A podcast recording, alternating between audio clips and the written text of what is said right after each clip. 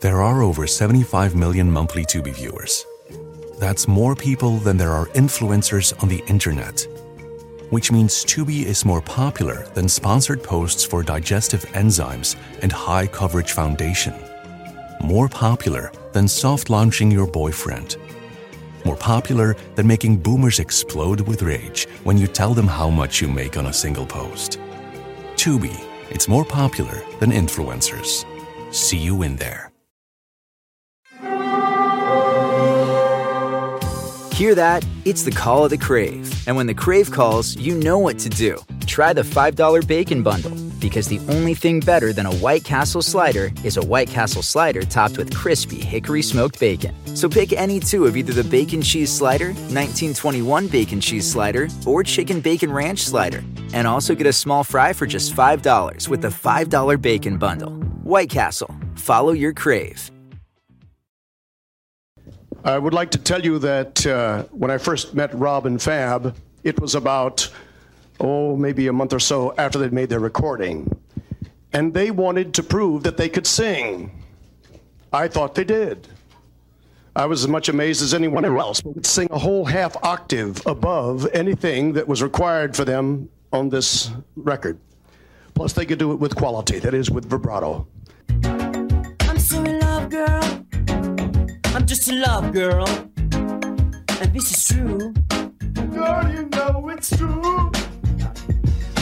I love you. And the best new artist is Milli Vanilli. Milli Vanilli Part 2, let's go!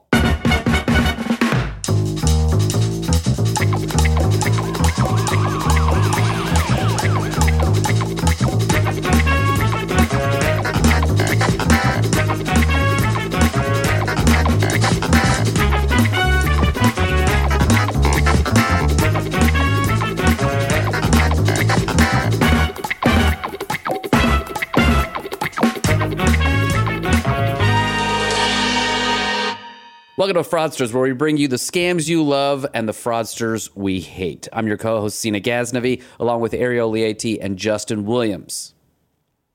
Guys, part two. We're here. So excited. I love it. We're living this dream. This is our final episode of the season, too.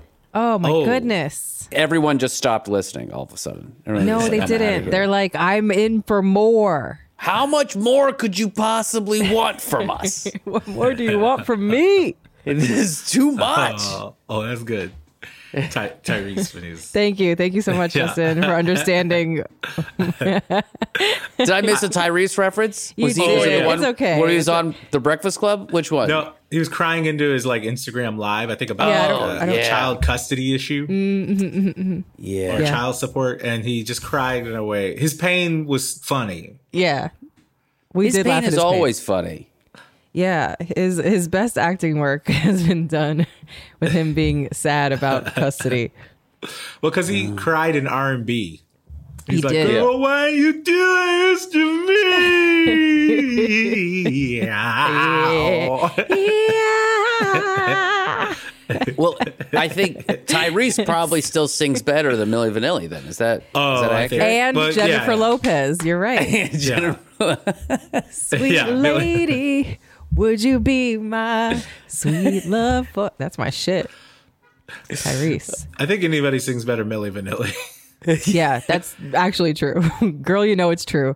All right. So welcome to part two of the Milli Vanilli saga. Okay, last episode we learned about how the whole machine got started and detailed all the lies that our gang is desperately trying to keep secret.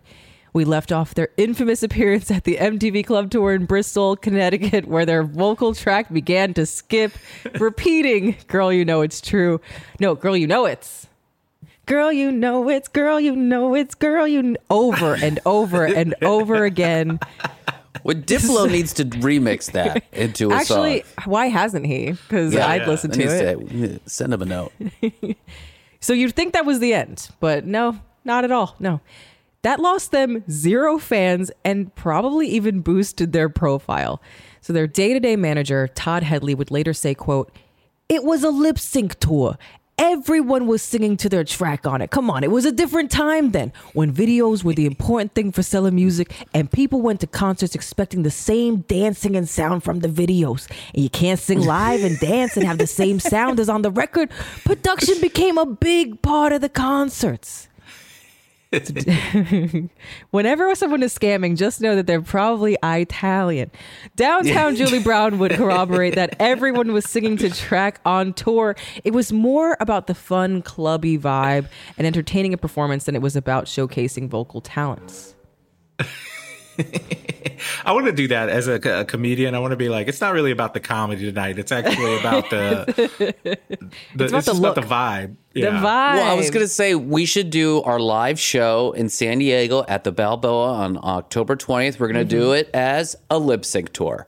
So you will hear us just cover our own previous episodes at the live show. Make sure you buy tickets. I'm still waiting for my Tyler Perry wig to come in the mail. So I'm excited.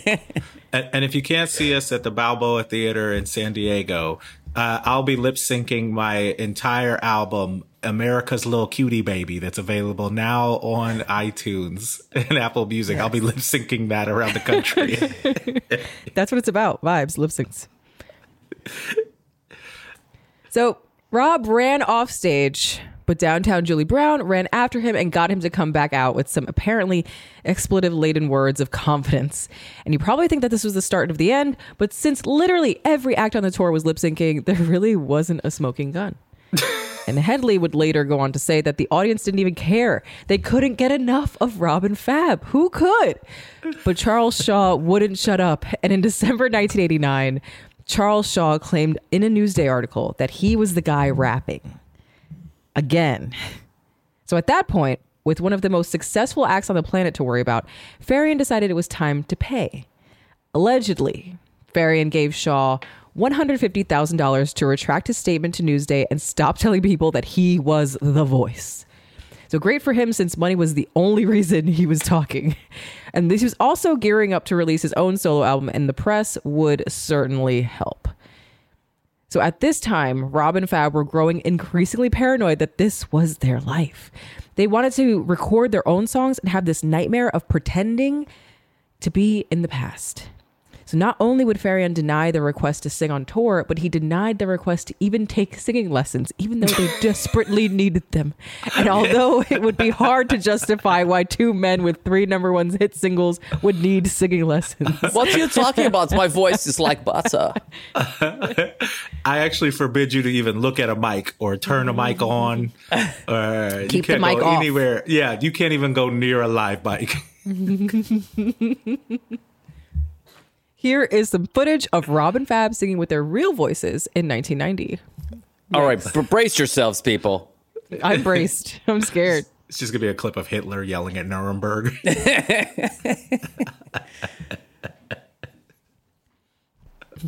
I'm so scared. I'm in love with you, girl, 'cause you're on my mind. You're the one I think about most every time. When you crack a smile and everything you do, don't you understand, girl, this love is true. Your soft, silky hair, long, sweet and thin, like gentle, like a passion upon your skin. It's like it's not my day, and that's also true. Together we're one, separated we're two. To make it all mine, all mine is my desire. You circumvent the quality that I admire. You put it plain and simple, you rule my words, try to understand. I'm in love, girl. I'm so in love, girl. I'm just in love, girl. Oh! And this is true. No! No, it's true. No!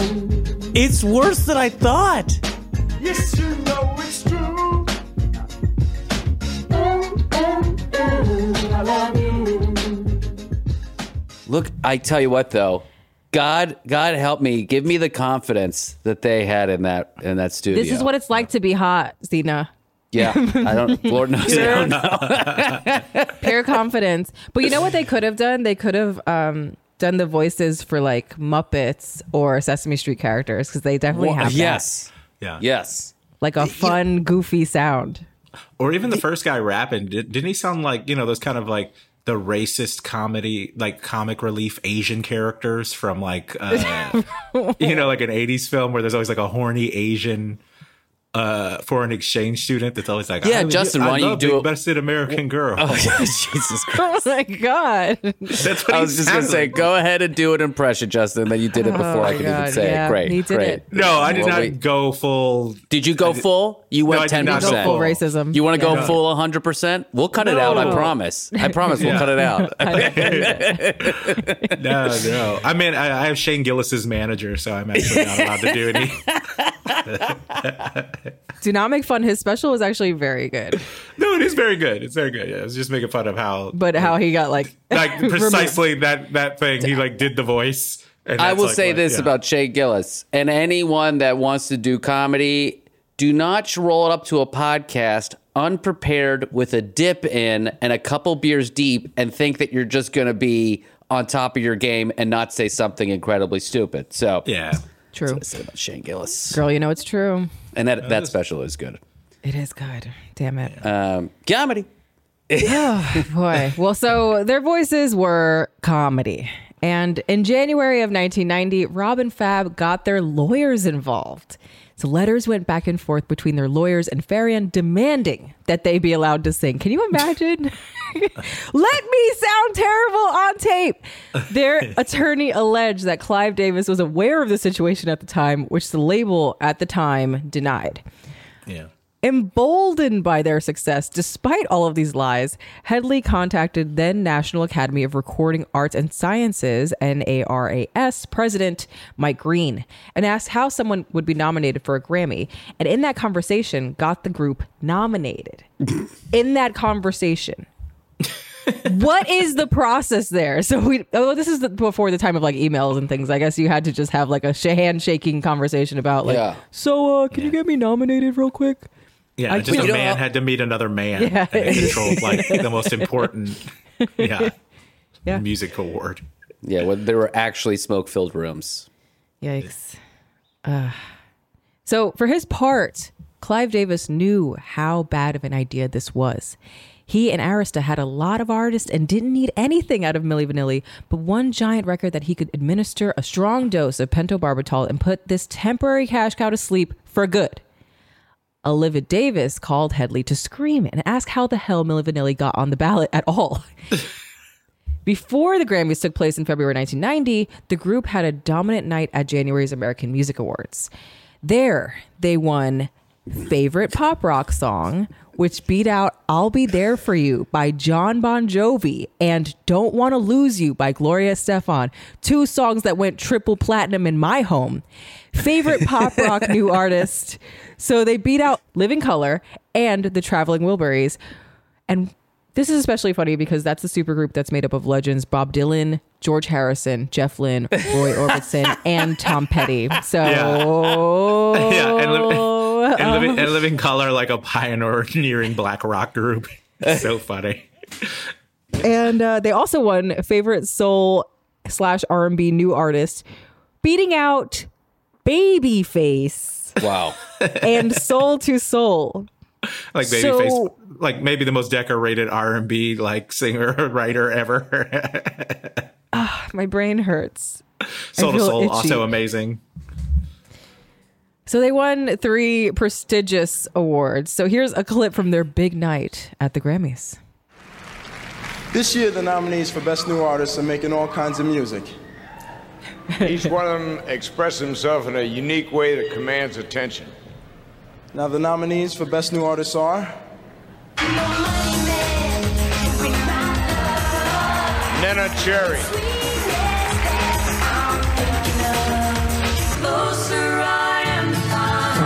Indigo Girl. Oh, okay. There we go. Oh, they're...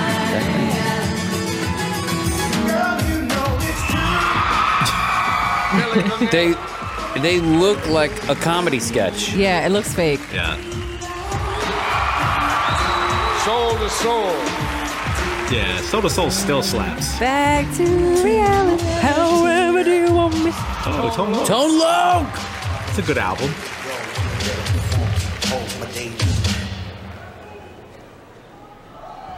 And the best new artist is Milli Vanilli. Oh my God! What do you think? Someone at Arista Do you think someone at Arista just put their face in their hands? And they're like, we're ruined. We are ruined. No, I think that they were just like, cool. Our people won an award. Like, I think that maybe they thought it would never come out. No, I think Clive Davis, I think, realizes that the con doesn't, like, this is putting the con in the view of the entire world. Yeah, you want to be in the background, just making money and then doing a lip sync tour that no one cares about. This is like everyone. Thank you very much, but we want to say there are a lot of artists here in this room, there are a lot of artists outside in the world who can achieve the same award that we achieved today. And it's an award for all artists in the world. Thank you very much. Is the artist in the room with us right now? No, it's also, too, what's also dumb about giving them a Grammy, because you piss off all the people that can really sing and write their songs. Too. Yeah. That's the thing. And then also that speech, too. Like, the speech should have been like, look, we don't deserve this. We'll, you know, it's happy. We're going to take it anyway, you know, but we want to give a big shout out to all the other nominees. But, you know, like, Milli Vanilli's winning an award, you know, the same night Michael Jackson and Stevie Wonder and Prince are like winning awards. So yeah. Same award. Like Whitney Houston may have not have won an award that night. And like Milli Vanilli got one. Oh my God. Wow. I know that everyone talks about how surprised they were when they won Best New Artist at the Grammys, but after the American Music Awards, how could they even be surprised? I mean, Tone Lōc, Nina Cherry, Soul II Soul, and the Indigo Girls were nothing compared to Rob and Fab. I mean, come on. Who is Soul II Soul? Who? The shoulder pads alone on Milli Vanilli. Just incredible. They won. So, of course, as you guys just said, this ramped up scrutiny of the duo, as expected. And their relationship with Farian was quickly deteriorating. So every month there was a new agreement made or an old agreement amended. So in May, through their attorney, they reached an oral agreement that would have allowed the duo to sing on the next album. Oh God, no. An oral agreement, if you're not a business person, is an agreement that is worthless. In June, talks had broken off with Farian refusing to talk to anyone other than Rob and Fab. In July, they seemingly cut a new deal, with the agreement being they'd record lead vocals in August for the upcoming new album. So success there, right? Mm. But wait, in August, Farian reneged on the agreement. I mean, he had already started producing on the next album. So what's going on? In September, Farian debuted the new Milli Vanilli album at a listening party for various European record company officials. A new album was already here, but who made it? In fact, no one involved on the first record was involved in the second record besides Farian. Not only were Rob and Fab iced out of the process, but so were all of the singers that had created the original hits. This is like the first AI album. Yes. That's all I keep thinking about. Like, man, this is what AI is. Except with real people somewhere in the background. With real somewhere,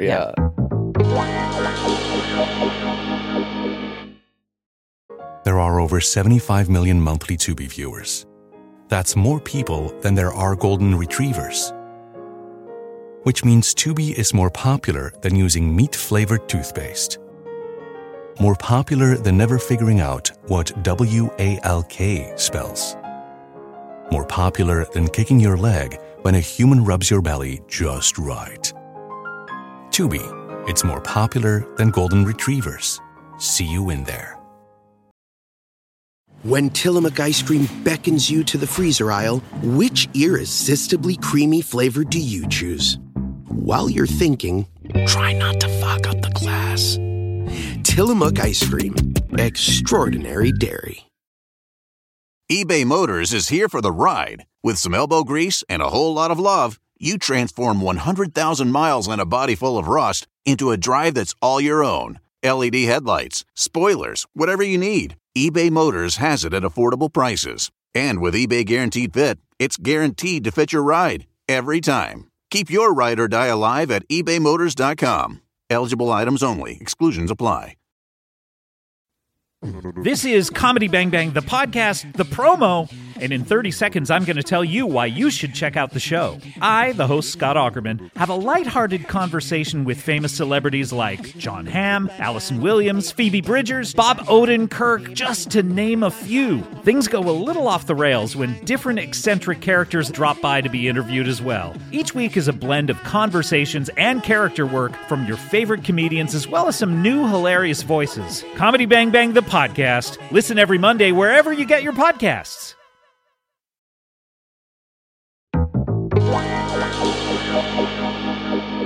So in October, Davis freaked out and demanded that the songs be recut with the original studio singers. If Rob and Fab had trouble making people believe they were singers, how could they make people believe they were new singers? Another blow that month was when NARAS said that they may review the group's 1989 Grammy win, which was unprecedented at that point. And then in November, fed up with Rob and Fab, Farian did a tell-all piece in LA Times. He admits that he fired Rob and Fab because they wanted to sing on the new album. Who? What? The gall. I know. The temerity. How dare they? I know. This actually makes me sympathetic towards Rob and Fab a little bit, though. Yeah.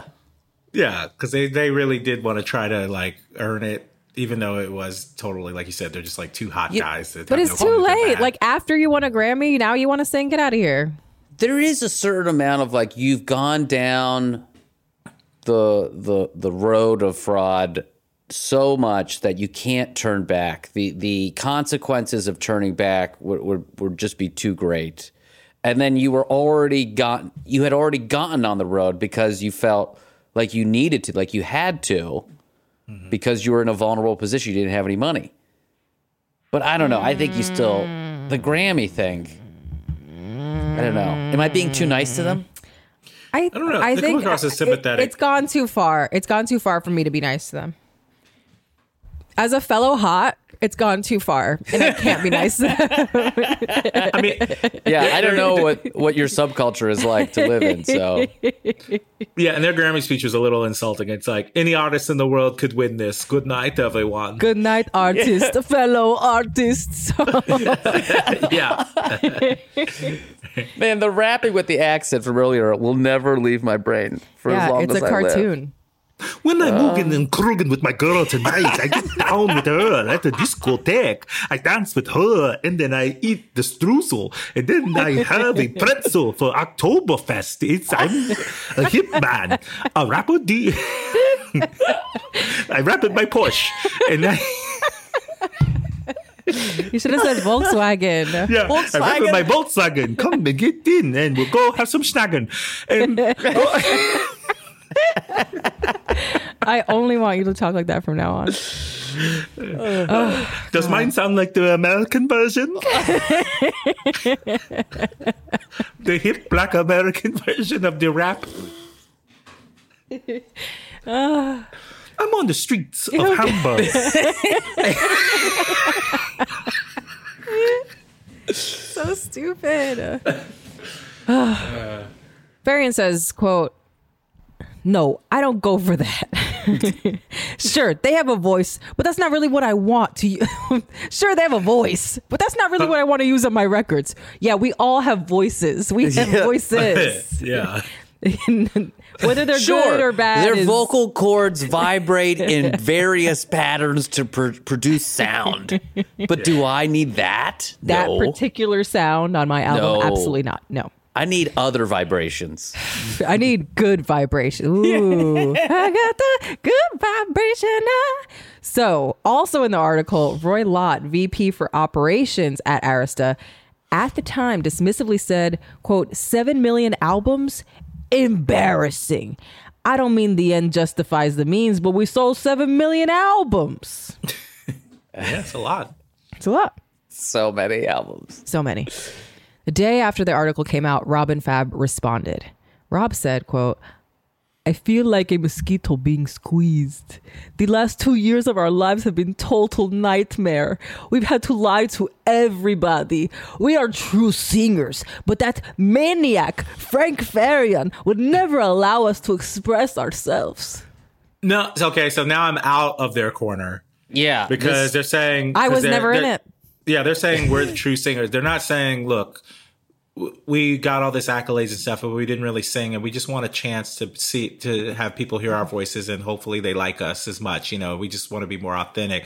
But these guys really do think that they're...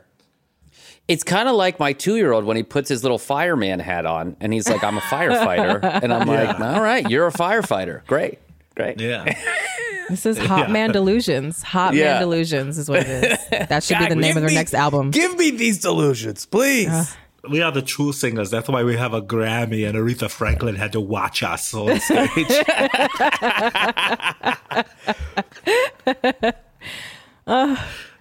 Days later, NARAS voted to revoke their Grammy.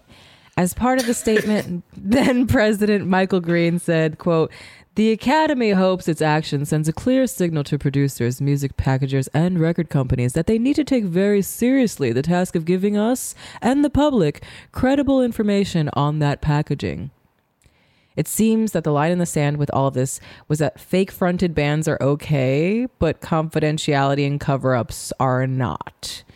So, if they had been public with the scam from the beginning, would America still have opened their hearts?" No chance. No chance. You don't think so? No chance. Then it would just be like, here's two foreign black guys that are dancing in front of you. Are you kidding me? It was a simpler time, and I think people might have responded well to it. Yeah, there would have been an incredibly mean-spirited and Living Colour sketch. That already happened. Yeah. It would have been way worse. Yeah. Way worse? Yeah. Okay. Yeah, their sketch on Crystal Waters is... I was just thinking about that. Anything. Yeah, I go, this is mean. They go, this is actually mean. Yeah. I mean, it's funny, but it's... It's ruthless. I'm going to rewatch that after this. So the same day that their Grammy was revoked, Rob and Fab held a press conference. Why did they do this? Where they claimed they, quote, made a deal with the devil, or made a deal with the devil. And where they didn't sing on the album, they could, in fact, sing. You just haven't heard it yet, okay, guys? They brought out a voice coach, Seth Riggs, to attest their capabilities. But the press would not take their word for it, so they had to sing a cappella. No! Oh, Rob and Fab were always incredibly apologetic to their fans for duping them. But the fallout was swift. Oh, yeah. Doing too much. Dip on the chip. Sing a cappella at this press conference in front of the media, because it's not like there's not a scenario in which anyone's going to say it's good, even if it is like good. Yeah, they should have given them a chance. No, they're trash. God, they're bad. It's just, it's also, don't let people get you into a trap like this where you're like, it's like, this is like when Kramer was trying to apologize on Letterman. Yeah, that was uncomfortable. Yeah, this is not the way to do this. This is going to go wrong. Just go away. Yeah. Yes. I will handle now the microphone to our singing teacher, Seth Riggs. SETHRIGGS. Double G. Thank you, Carson. Ladies and gentlemen, welcome this morning. I would like to tell you that when I first met Rob and Fab, it was about, maybe a month or so after they'd made their recording. And they wanted to prove that they could sing. I thought they did. I was as much amazed as anyone else. They could sing a whole half octave above anything that was required for them on this record. Plus, they could do it with quality, that is, with vibrato. They did it without going into falsetto. They go up to Pavarotti's high C, not like Pavarotti, but they do go up there with a vibrato and a quality in their voices. Oh, no. I was amazed. I wondered why that they didn't do even a stronger job on the record. This guy, after this conference, got back into his cab and started tailing cab passengers, because this man is not real. He is a cab driver. Yeah. This is not a real person. This is I refuse to believe. Please, everyone, we have brought great American vocal expertise, Seth Rogen. Now, I heard this boy sing, and they hit a high C after having a high C. They were refreshed. There was a vibrato quality, I would say a vibrato. It was like a little rabbit, the way it vibrated. And it was a quality in their voice that I do declare is very good. A Pavarotti, a pepperoni, a tenderoni. Thank you. That is my presentation. All right, we keep playing it, Orin. They told me that they were told not to sing, which was very confusing. But they told me that at the onset of our meeting. Later on, when they were to receive the Grammy, again, we had been working on their voices, and they were improving steadily, and they already started off quite well. And they wanted to sing that night live again. They were told no. Again. You're not to sing. This is the movie trailer guy? And the reason I know is that I was standing there. So I just want you to know that these men are able to do what the recording industry requires of them. I understand NARAS's position. I'm a member of NARAS myself. I drove them all to the meetings. I am also a member of the Hair Club for Men and a president of... the American Diabetes Association. It's like when a host on a comedy show over-delivers. Oh, yeah. Coming up your credits. Look, they've been on MTV, VH1, CBS, NBC. Give it up for Hamburger.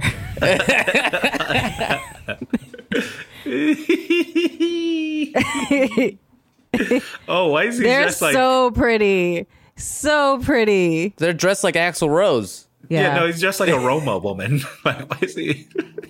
Looks like he's going to put a curse on me and make so me thinner. Pretty. We got to clip this for social. Oh, my God. It looks like Lisa Bonet. It looks so pretty. Yeah. Don't say that about Lisa Bonet. I'm saying that beautiful. They're both gorgeous. Yeah, oh. I'm also saying. She's so beautiful. She's my favorite. Made me gay. She's hello. The best. Hello. But also, I wasn't born at that time. I just heard about Lisa Bonet, and then I was like, wow, I might be gay. And that was later on. There you go. There you go. Ooh, I saved myself there. Zoe Kravitz too? Yeah. Yep. Yeah, Zoe Kravitz. Who's Lisa Bonet, huh? Anyway, play the clip. Play the clip. Before. He said he had a single that would be a hit. We should come up to the studio to rehearse the single because you know we would be capable to sing it. So we came up to his studio. Then suddenly the single was ready. He told us, listen, he's spending so much money on the pre-production already for the single that he would like to send us on promotion to promote this single. And if it gets a hit, because we have no time now, we're spending too much money. If it gets a hit, you guys sing anywhere on the record. This was his promise. So we started to promote. Fabrice and me, we lived together in a project with two other musicians in Munich. We had nothing to eat. We were happy. We wanted to be stars. We wanted to get up on top. So suddenly this guy gave us a chance, so we took it. He gave us a little bit of money, $4,000 advance each. This was for me. This was Paris, New York, and London in one night for me. The word for us.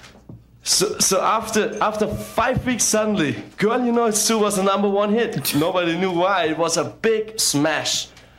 So then we said, hey, Frank. Already there, the first rumors, Charles Shaw started to go to the press and to tell the press it's him who is singing on the records. We said, Frank, you said you cover our ass, you protect us, you won't tell people. Now it's one of the studio telling already people, we want to sing on the album.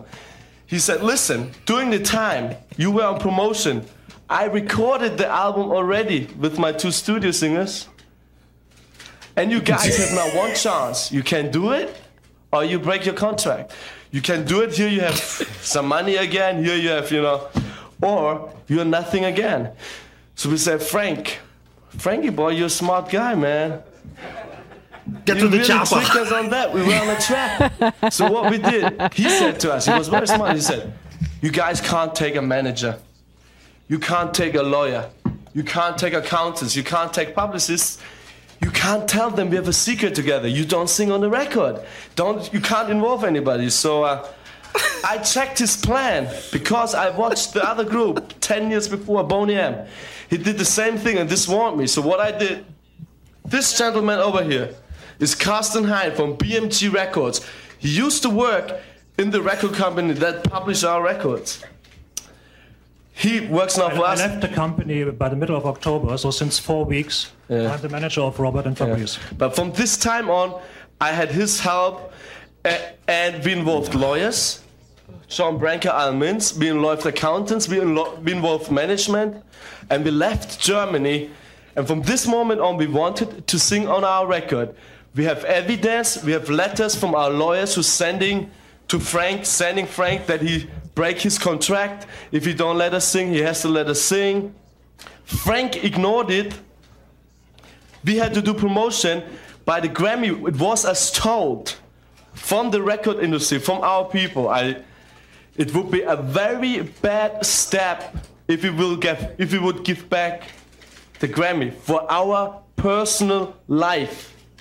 It would be the worst thing in the life what we would do if we would give it back, if we would tell the secret to people. So we were scared. People threatened us. We have evidence for that, and we're happy that it's over. There's also like a confidence in like your ability to carry a press conference rather than having a lawyer write a statement for you and having you sit there. Really was a different time. Yeah, it's like this is just like me. This is like my son crying, trying to tell me what happened. Yeah. Yeah, like yeah. And then we had lawyers and we could have sang those songs, but they wouldn't let us. And so then, you know, I tried to sing. I could sound just like the record, but they said it would be very bad for me. And they threatened me and I didn't like it. This is how I fight though, to be fair. I mean, that is just insane. All right, there's another clip here. Oh, yes. It's from the Music Express interview with Fab on having to return the Grammy. Most people think you guys had to give back the Grammy Award you won in 1990 for Best New Artist. But this is not true. You actually gave it back yourself, right? That's right. It's a misconception that it's very tough to change because back in the days, there were only a few media outlets. There was no social media where you could speak, you know, and tell your side of the story. So once one outlet came out with a story, everybody just, you know, copy-pasted it, and that was it. But the story was, we wanted to give it back. We thought it was the right thing to do to give it back. But a journalist who came to interview us told them that we wanted to give it back, and then they jumped the gun, and they said, oh, we want it back. So, but in the end, the Grammy was out of my house, so they could have come to my house and get it. You know, we gave it back willingly. That seems weird. I don't know. I feel like we just watched a press conference where they like tried to argue to keep it. But okay, whatever you say. You think there's no evidence? I just watched a video. Interesting. Wow.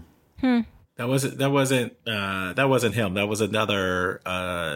It was somebody else. Black, half German man dressed as a hip hopper.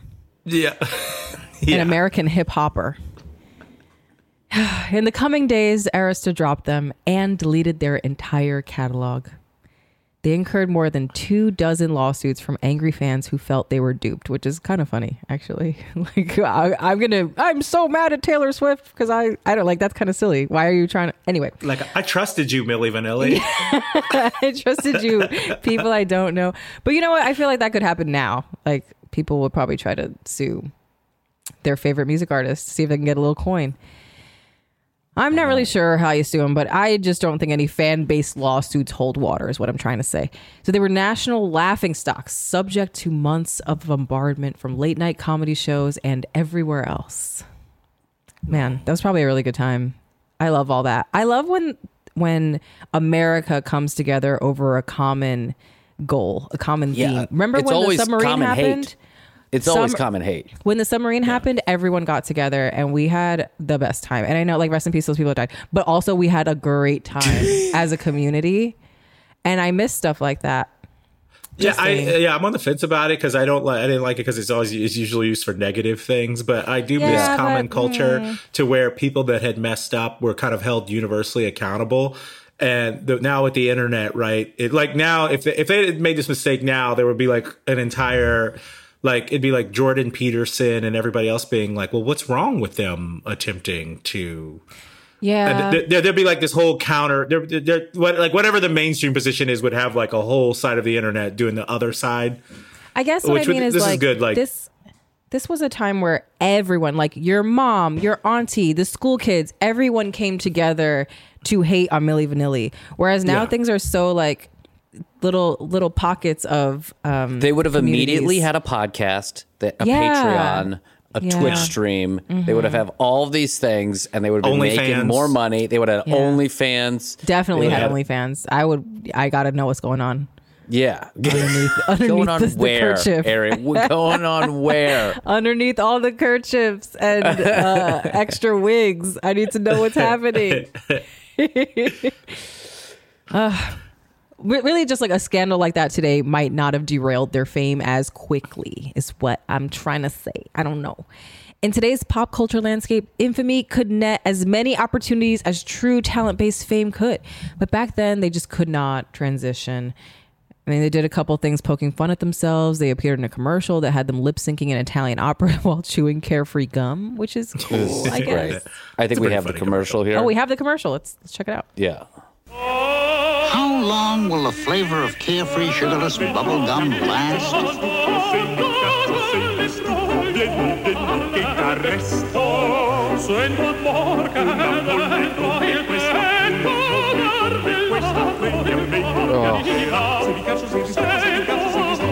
How long? Till these guys sing for themselves. Carefree, sugarless bubble gum. The flavor lasts. That's pretty funny. I enjoyed that. That's hilarious. What a get. It's funny for the executive, like whoever wrote that. Yes, you got them. You got the commercial. They should get an award for like funniest advertisement. Yeah. But I just feel bad for them. Like when you're dancing in your own humiliation. It's like you don't have to be. It's the inability to just be like, I don't want to be famous. Yeah.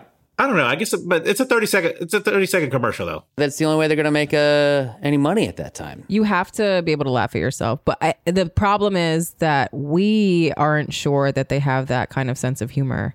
Like, then it really is humiliating. Whereas, if somebody's going to make fun of me and I'm like, fuck it, I'm just going to keep doing it. That's funny to me. But for them, it's probably just really sad. I think they were Rob too. It was bad too. I mean, Rob was really the one who took it hard, and we'll find that out in a minute here.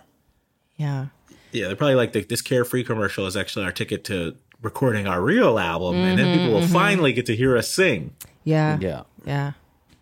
So Farian tried to keep the train rolling along by branding their second album as, quote, the real Milli Vanilli, showcasing the original vocalists Brad Howell and John Davis, as well as new singers Gina Muhammad and Ray Horton, who looked like a clone of Rob and Fab, actually. But the album was never released in the States, but it did reach number 20 on the German charts, which is really high because German people don't like music. In October of 1992, a full 2 years after the scandal erupted, Rob and Fab appeared on Arsenio Hall to perform a new single live with their voices. I'm already stressed about this. It was their first appearance on the show because Arsenio Hall required every act to sing and play live. Arsenio broke a lot of new talent, too, on his show. Yeah. It was like a big deal to do his show. And it's like a super nice thing of him to do, to even, like, super solid. Give him a chance. Yeah. But also maybe he knew, like, this could just be Apollo-style funny, you know? Like, get him off the stage. Because the dog pound required authenticity, as we know. Sadly,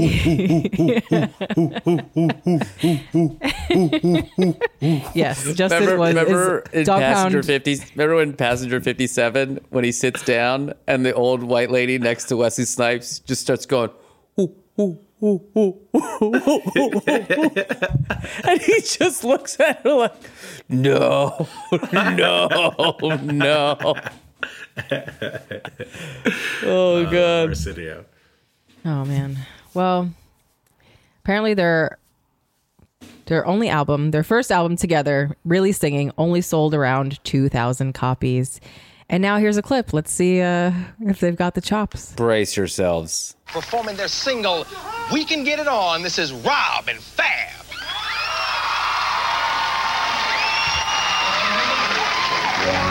I like the sound. So far. Yeah, I like the wow, wow. Yeah. Okay, dancing. They look good. Great. Oh, hype man.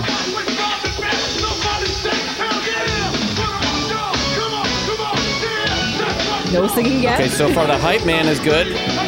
No singing yet. They're high-fiving everyone in the crowd. The hype man's doing all the work. Yeah.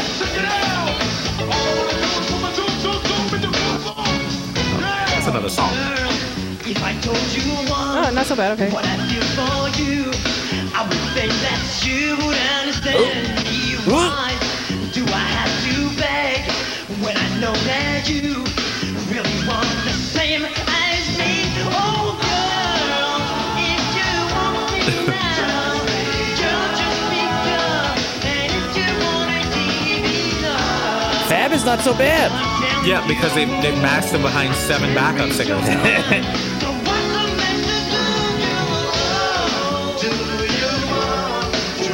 Oh, right. Oh, yeah, the one with the scarf is not. It's smart the way they've done it. Yeah. They made the one that can sing better, sing like lead, sing heavy, and the other one just do the hook. God, I mean, it's ripped. They're beautiful men. It's a really excellent karaoke performance. Yeah. A lot of heart. I think that's a really good way to put it. This is great karaoke. Is it Grammy worthy? Is it American Music Awards? Is it a professional recording artist worthy? Is it Arsenio worthy? No chance. No. It comes across as good, but if you pay attention to how they made it, like they made sure the hype man came out heavy. Yes. Lots of lights, a lot of smoke and mirrors on this one. Yeah, that should be the name there's of the a lot album. Of masking. They don't let the other dude even attempt to do anything besides the hook unless he's being backed up by like 18 people. He also looks terrified. The one with the scarf. I don't know they're interchangeable to me, but he looks so scared. Yeah. Yeah, Rob definitely has this look of fear in his eyes. Yeah. I like the girl, you know it's true shout out in the song. Yeah. He's going to rap. Only like one of them is doing all the work, though. But that's the one that ends up becoming a singer later, right? Yeah. Okay. So, of course, after watching that, and we urge you all to watch it too, that was their last gasp.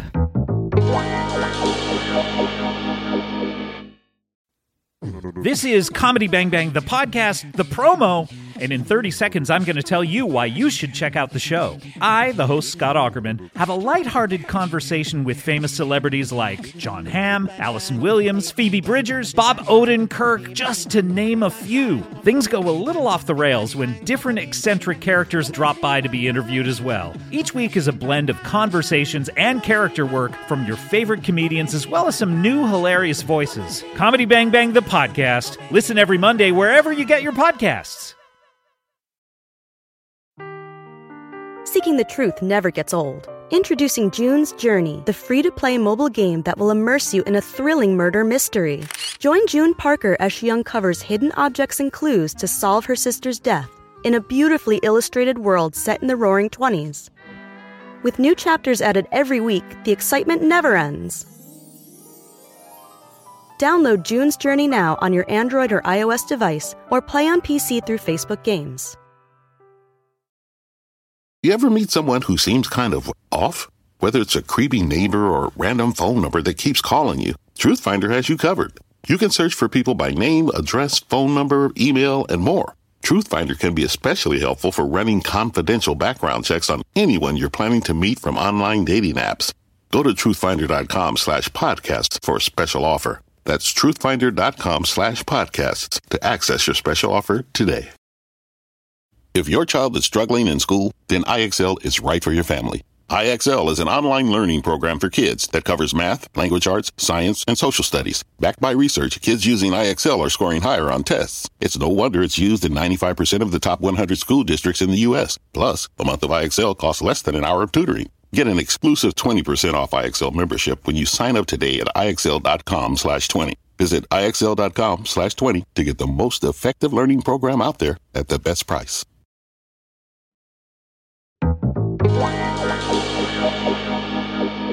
Fab, having a secure upbringing, was able to weather this rain without blaming himself, but Rob was never able to fully recover.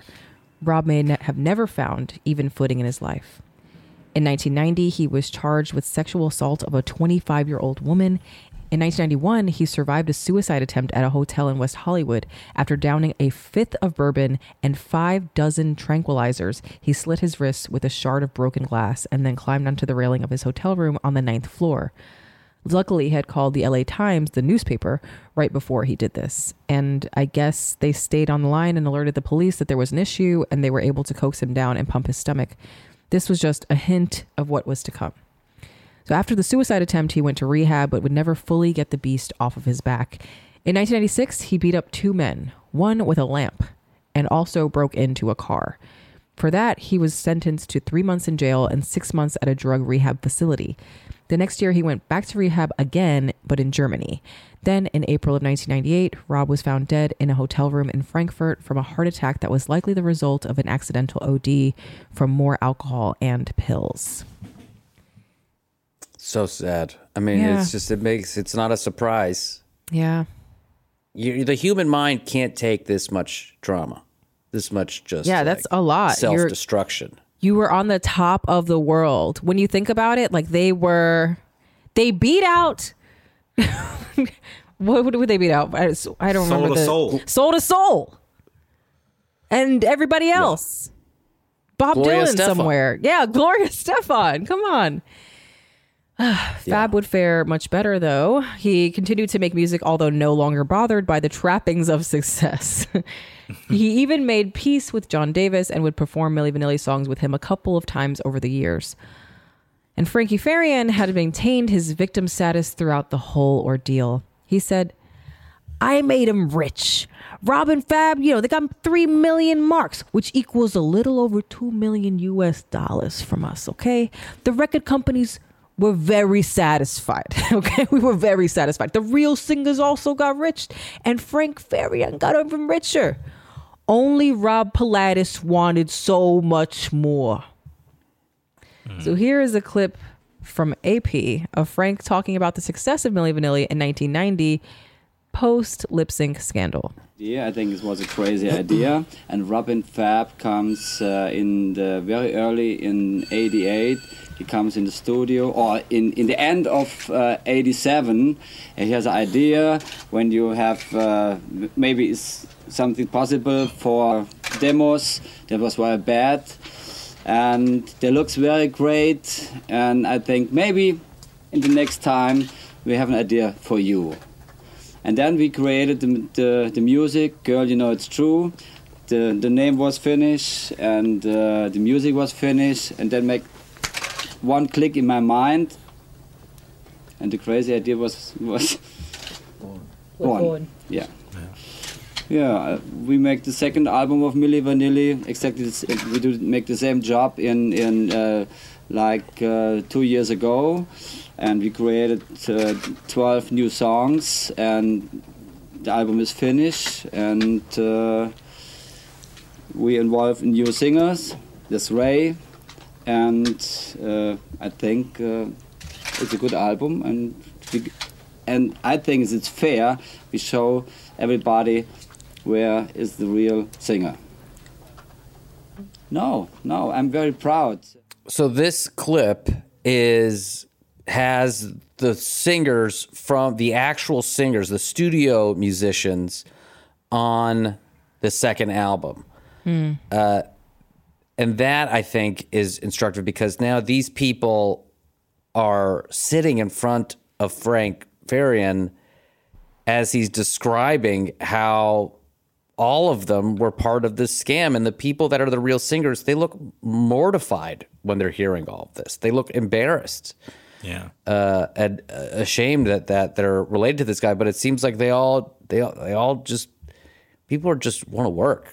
Just want to, It's very sad. And he also went on to take hostages at the Nakatomi Plaza in LA until a police officer named John McClane was able to stop him. He was actually visiting from New York City. I don't understand that reference. Oh my God. Anyways. It's the greatest. It's the, if you just Google greatest Christmas film ever made. It should Is it Die Hard? It'll. Yep. Yeah. Ah, see, I only know that because people say that about Die Hard. I've actually never seen Die Hard. But I have seen Gremlins, which is also a Christmas film. Yeah. So Farian continued to make more fake bands. Like a real Lou Pearlman, he just couldn't stop. And the most successful of these bands was La Bouche. One of my favorite songs, Be My Lover. Yeah. Be like my lover, wanna be this. My... We gotta have... I can't believe... People probably don't know the word, like the name, but you'll know this song. Yeah. Yeah, this is a smash. This is again, triple platinum. I'm so excited. I hope we don't get flagged for this, but this has gotta be... We have to play this.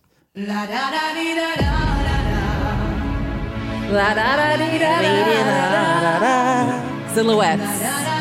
Blue lights, warehouses.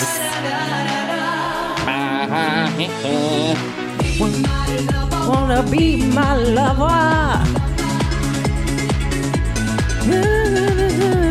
Time we spent together. God. Inject this into my veins. Actually, it is being injected into my veins. I'm alive, alert. So I assume no one in this video actually sings the song.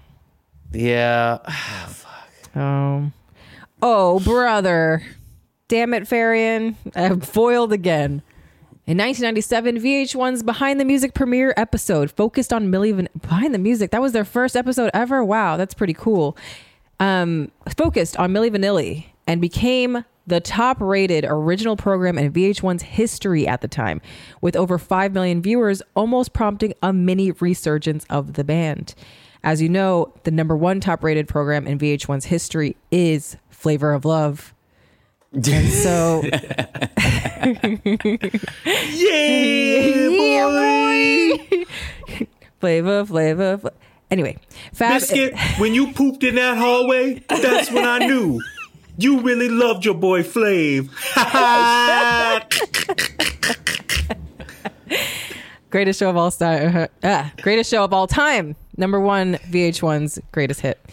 Fab is still poking fun at his lip syncing days. Last year, he appeared in an ad for the Ryan Reynolds and Will Ferrell led Christmas comedy Spirited. And in the ad, Reynolds and Ferrell are trying to dispel rumors that they did not, in fact, lip sync their singing in the holiday musical comedy. It then cuts to a shot of Fab in a recording studio booth, providing the voices for Ryan Reynolds and Will Ferrell. I mean, that's just comedy gold. I think we have this. Oh, we have a clip? Of this. Yeah. We do. I like that the joke just continues. The other guy commits suicide. Will and I are so excited for you to see our movie musical, Spirited. Now, we want to dispel the rumors that we didn't do all the singing ourselves. This is 100% pure Ryan and Will here. Hold on a second. Get your act together. Your lip syncing is for Sorry, Ryan. It's been a long time since I've done this. I thought you sounded great, Ryan. Thank you, Will. That's a good That's bit. Actually really funny. Bit. I laughed out loud. Bit. Very cute. I like that one. Yeah. Oh, man. And he got a couple $100 for that. So good for him. Yeah. What a movie this story would make. In fact, many people have shared that same vision. So Jeff Nathanson, the screenwriter who penned Catch Me If You Can, nearly directed one in 2007. Brett Ratner nearly made one in 2021 until he got a wee bit Me Too'd. But don't despair. A biopic about this actual story has already been filmed and is preparing for a theatrical release. And the film is a family affair. One of the executive producers is Kevin KG Lyles of Newmark's fame. Also producers on the film are Frank Farian, Brad Howell, and the late John Davis, Rob's sister, Carmen Pilatus, Todd Hedley, and Ingrid Seegeth, a.k.a. Millie. Fab was not involved in the film due to having already sold his film rights to Brett Ratner and not being legally allowed to contribute. Damn. But you know, there's a documentary actually that they did as well that Fab produced with another guy. Yeah, but that's not as fun as watching a fictionalized version of it. Yeah. I want to see the razzle dazzle. It's totally going to star Lenny Kravitz. Yeah. Lisa Bonet will be one of them as well. Yeah. Lenny Kravitz and Lisa Bonet will just play both of them. That'd be so funny. The film is called Girl, You Know It's True. Excellent. And is a biopic directed by the guys that made Dark on Netflix. And it's different than the documentary called Milli Vanilli, which premiered earlier this summer at the Tribeca Film Festival and hits Paramount Plus later in 2023. Gosh. Oof. Can I get a quick reflection from both of you? Justin, how do you feel about the series? If you ever catch me dancing or you have to design a whole performance to make me look good and all that other stuff, just get me out the biz. You had me at dancing. Ariel, these are hots. These are fellow hots. You're a hot. I get it. I have ghostwriters. I understand exactly what they're doing. I just, I feel for them. But at the same time, they took it too far. I'm taking it just far enough. So I'll never get caught. I find myself oscillating between like rage and I feel bad for them. Oh, I don't feel rage. Nothing happened. Like nobody died. Well, someone did die, but nobody died because you made a fake song. It's fine. I guess rage is maybe I catastrophize my emotions too much. Yeah, but we got to work on that. Thank you. But it just, I always end up feeling bad for the people that get taken advantage of. But then you're like, well, why did you put yourself in that position in the first place? So you're victim blaming. Wow. No, don't victim blame. Yeah, wow. Don't victim blame. Don't do that. No, but the Milli Vanilli guys, Rob and Fab. Yeah, they started off as poor, though. That's how they got themselves in that situation. Are they victims? Do we call them victims? They're like willing victims that they're scammers that get scammed better. Yes. So that's like Miss Cleo. It's like Miss Cleo. Yes. Yeah. Yes. Yes. Yeah. Yeah. If somebody, a bigger scammer comes along, it's like, yeah, you might have a good street and nightclub hustle, but these guys got record company lawyer hustle. And that's just like a different level. A bigger scammer comes along. Well, we did a lot this season, guys. Season 4. That was really fun. This is a full season of Ariel. I loved it. Woohoo! I loved it too. So beautiful, so wonderful. This was like a really fantastic season. We're going to take maybe a little bit longer of a break than normal to produce season 5 because I want us all to be in the same room. That's right. Yeah. Woohoo! So that may take a little bit for us to do that because we all live in different places. We do. Yeah. It's mostly Sina's fault. It is. I'll own that. I'll wear that. But make sure you jump into our Discord. We're always going to do some stuff there. And we'll try to be putting out some content here and there for you guys to devour. There's so much fraud that's consistently happening. Ariel, I think you sent me one today about a fake restaurant in New York City. It's more of a prank. It was so cute. Yeah. It was very funny. Definitely Mehran restaurant in New York City in the Upper West Side, was it, right? It's it was definitely Mehran. Mehran's a Persian name. So great, fantastic. Which is why I had to send it to you. Yeah, wonderful. Anyways, thanks everyone for listening to Fraudsters. Follow us on your favorite podcast platform. Check out the show notes for the show's social media links so you can follow us and see the resources we used for this episode. Fraudsters is hosted by me, Sina Gaznavi, Justin Williams, and Ariel Leite. Producer is Nori Malik. Editor is Ryan Connor. Our writer is Nick Turner. Our researcher was Pat Truck Fisher. Music by Grant Gordon. Executive producer is me, Sina Gaznavi. And this has been a production of Zero Cool and the Last Podcast Network. We'll see you next time, folks.